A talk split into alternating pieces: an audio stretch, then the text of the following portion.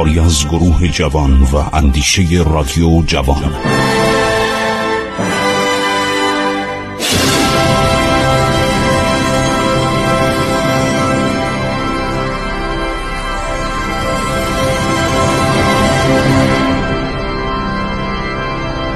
بسم الله الرحمن الرحیم. به نام خداوند قادر متعال من خسرو معتزد هستم. با سلام خدمت شما شنوندگان عزیز رادیو جوان.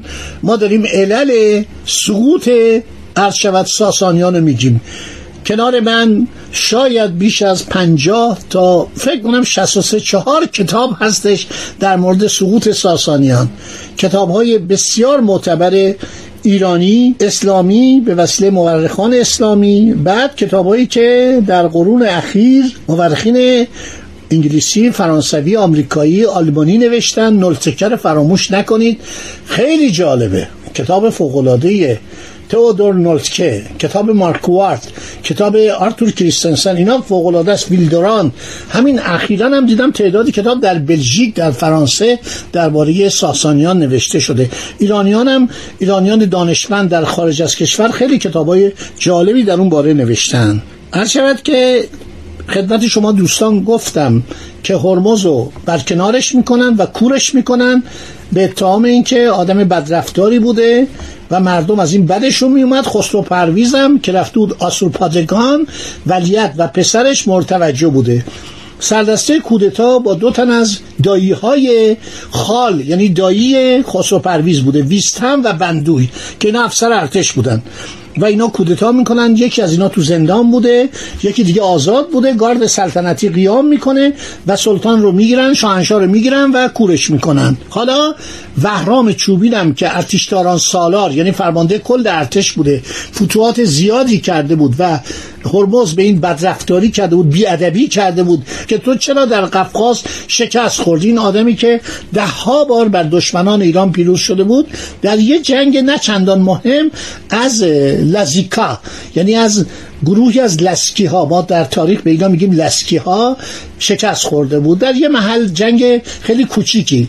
اینو توهین می‌کنه و میگه تو قنایم رو دزدیدی. تو قنایمی که از خاقان ترک گرفتی و مقدارش رو به من دادی خیلی بیشتر از این بود. خسرو پرویز حرکت می‌کنه به طرف پایتخت. خب دیگه الان شاهنشاه شده. پدرش رو توقیف کردن کورش کردن و در زندانه. و این ناراحت از وهرام چوبین که وهرام چوبین که خودش اول ارتشداران سالار بود خیلی ادعای سلطنت طلبی می‌کرد حالا دیگه راضی به سلطنت هرمز که نیست حتی خسرو پرویز هم قبول نداره. کلمات رکیکی در تاریخ از اون نقد شده خطاب به خسرو پرویز. و میگفتش من تو قبول ندارم در حالی که اون موقع برای اینکه ایجاد نفاق کنه بین پدر و پسر سکه هایی به نام خسرو پرویز در شهر ری که قرارگاهش بوده همین تهران در اون زمان رگا یا ری مرکز بهرام چوبی بوده. گفته من هرمز رو به رسمیت نمی‌شناسم. این پتیاخش یعنی ولیتم به رسمیت من نمی‌شناسم و نظامی ها به جون هم افتادن. یه سری ارتشی ها طرفدار خسرو پرویز بودن و یه سری طرفدار وهرام چوبین. وهرام چوبین از خانواده بزرگ مهران بود. یه خانواده که از اشکانیان بودن و خیلی اصل و نسب مهمی داشتن. وهرام یک نامه دریافت می‌کنه از خسرو پرویز. با احترامات زیاد مهربانانه مبلغ زیادی سکه طلا و شمش طلا براش میفرسته. براتون گفتم که طلا در ایران خیلی زیاد بود.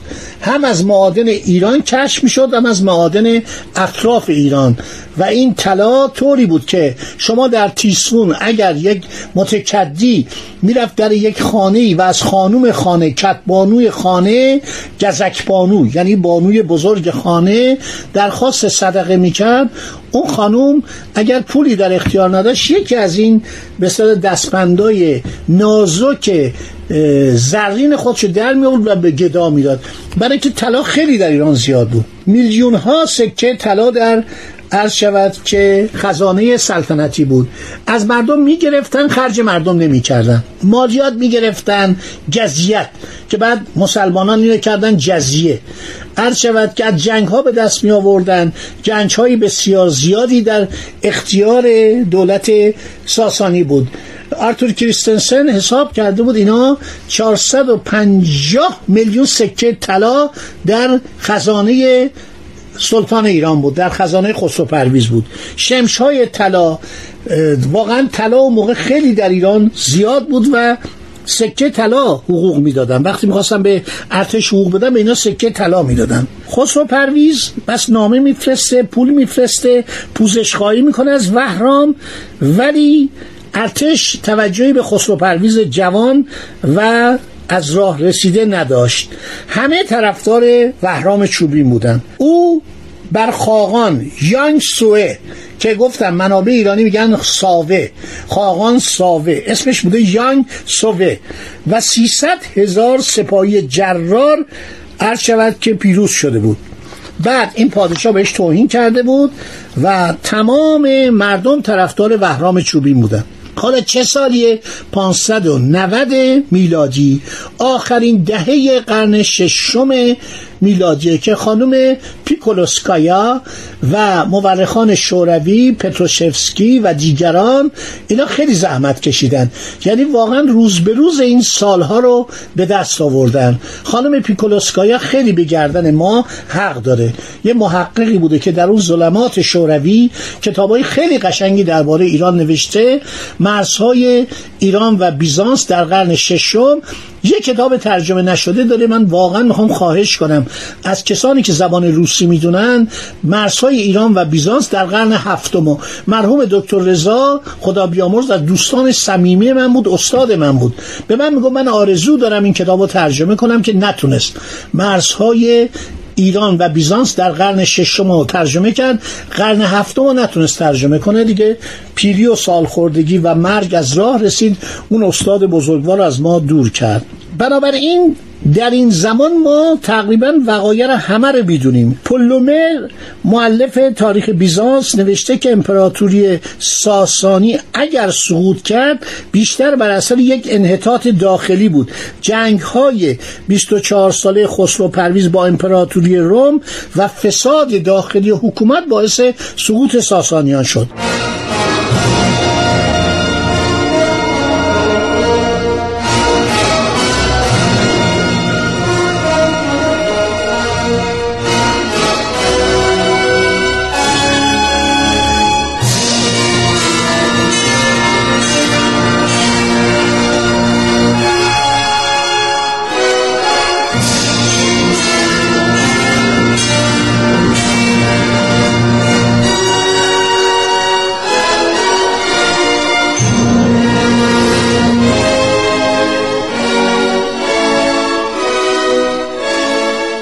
پرویز یک نامه می نویسه نامه دوستانه. چند تا نامه از او ثبت شده؟ خطاب به بهرام چوبی. میگه که ما سلطنت پدرمون رو خاتمه دادیم. الان دایی های من بندوی و ویستهم مشاورین من هستن.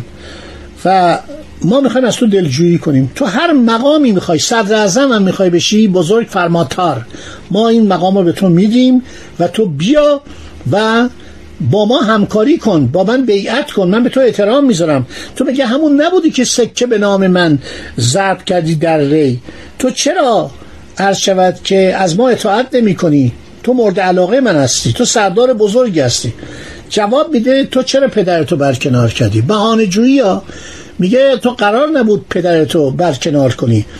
و من به خاطر تو قیام کردم که تو به سلطنت برسی.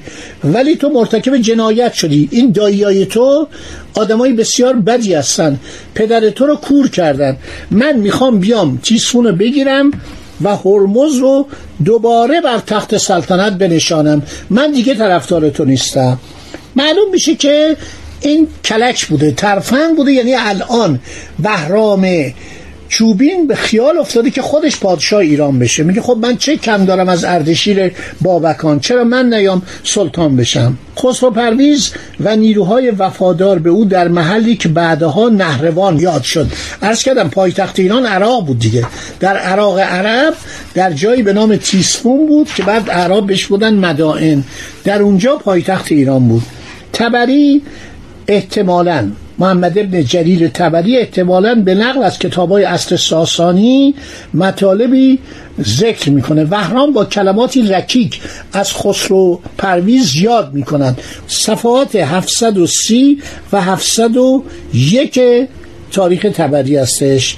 اون جلدای اولشه که کتاب هستش. من قبلا این شماره رو ذکر می‌کنم. تیموری در اخبار هم به این مسئله اشاره می‌کنه. تمام این مورخین تئوفیلاکتوس مورخ بیزانسی هم اشاره می‌کنه به این وقایع. خیلی جالبه. خسرو پرویز چند شکست پی در پی از بهرام می‌خوره. خسرو پرویز در دیدار با پدرش که تو زندان بوده از بابت کور کردنش به دست دایی خودش ویستهم و بندوی عذرخواهی می‌کنه. پدر در مقام نصیحت به او می‌گوید از دایی های خطرناک خود برحذر باشد. در اولین فرصت مناسب آنان را به انتقام خیانت به من و کور کردن من به قتل برسان. این کار رو بعدا خسرو پرویز می‌کنه. ببینید چقدر تاریخ ایران پیچیده و جالب و واقعا پر از فراز و نشیبه. اینایی که سریال می‌سازن فیلم سینمایی می‌سازن کافی این کتابا رو بخونن. شما نمی‌دونید اصلا تمام تاریخ اروپا رو بذارید کنار و تاریخ دوران ساسانیان دوران هخامنشیان دوران اشکانیان. همش تراژدیه. میگه این داییاتو بکش. نه منو کور کردن. بعد بهش توصیه می‌کنه. موریس امپراتور جدید روم مرد جوان مرجیه اگر خواستی از ایران فرار کنی برو به روم. پناهنده بشو به روم. روم کجاست؟ همین جایی که الان ترکیه است. روم شرقی. همینطور برید تا استانبول که کنستانتینیوپولیس بوده. بعد میگه که تو فرار کن. به روم پناهنده بشو. اون امپراتور من شنیدم آدم خوبیه. چون ما باش صلح که کردیم نماینده من تعریف می‌کرد. میگو خیلی مرد محترم و مرد حسابیه. انشالله باقی ماجرا رو در برنامه آینده خواهم گفت. خدا نگهدار شما.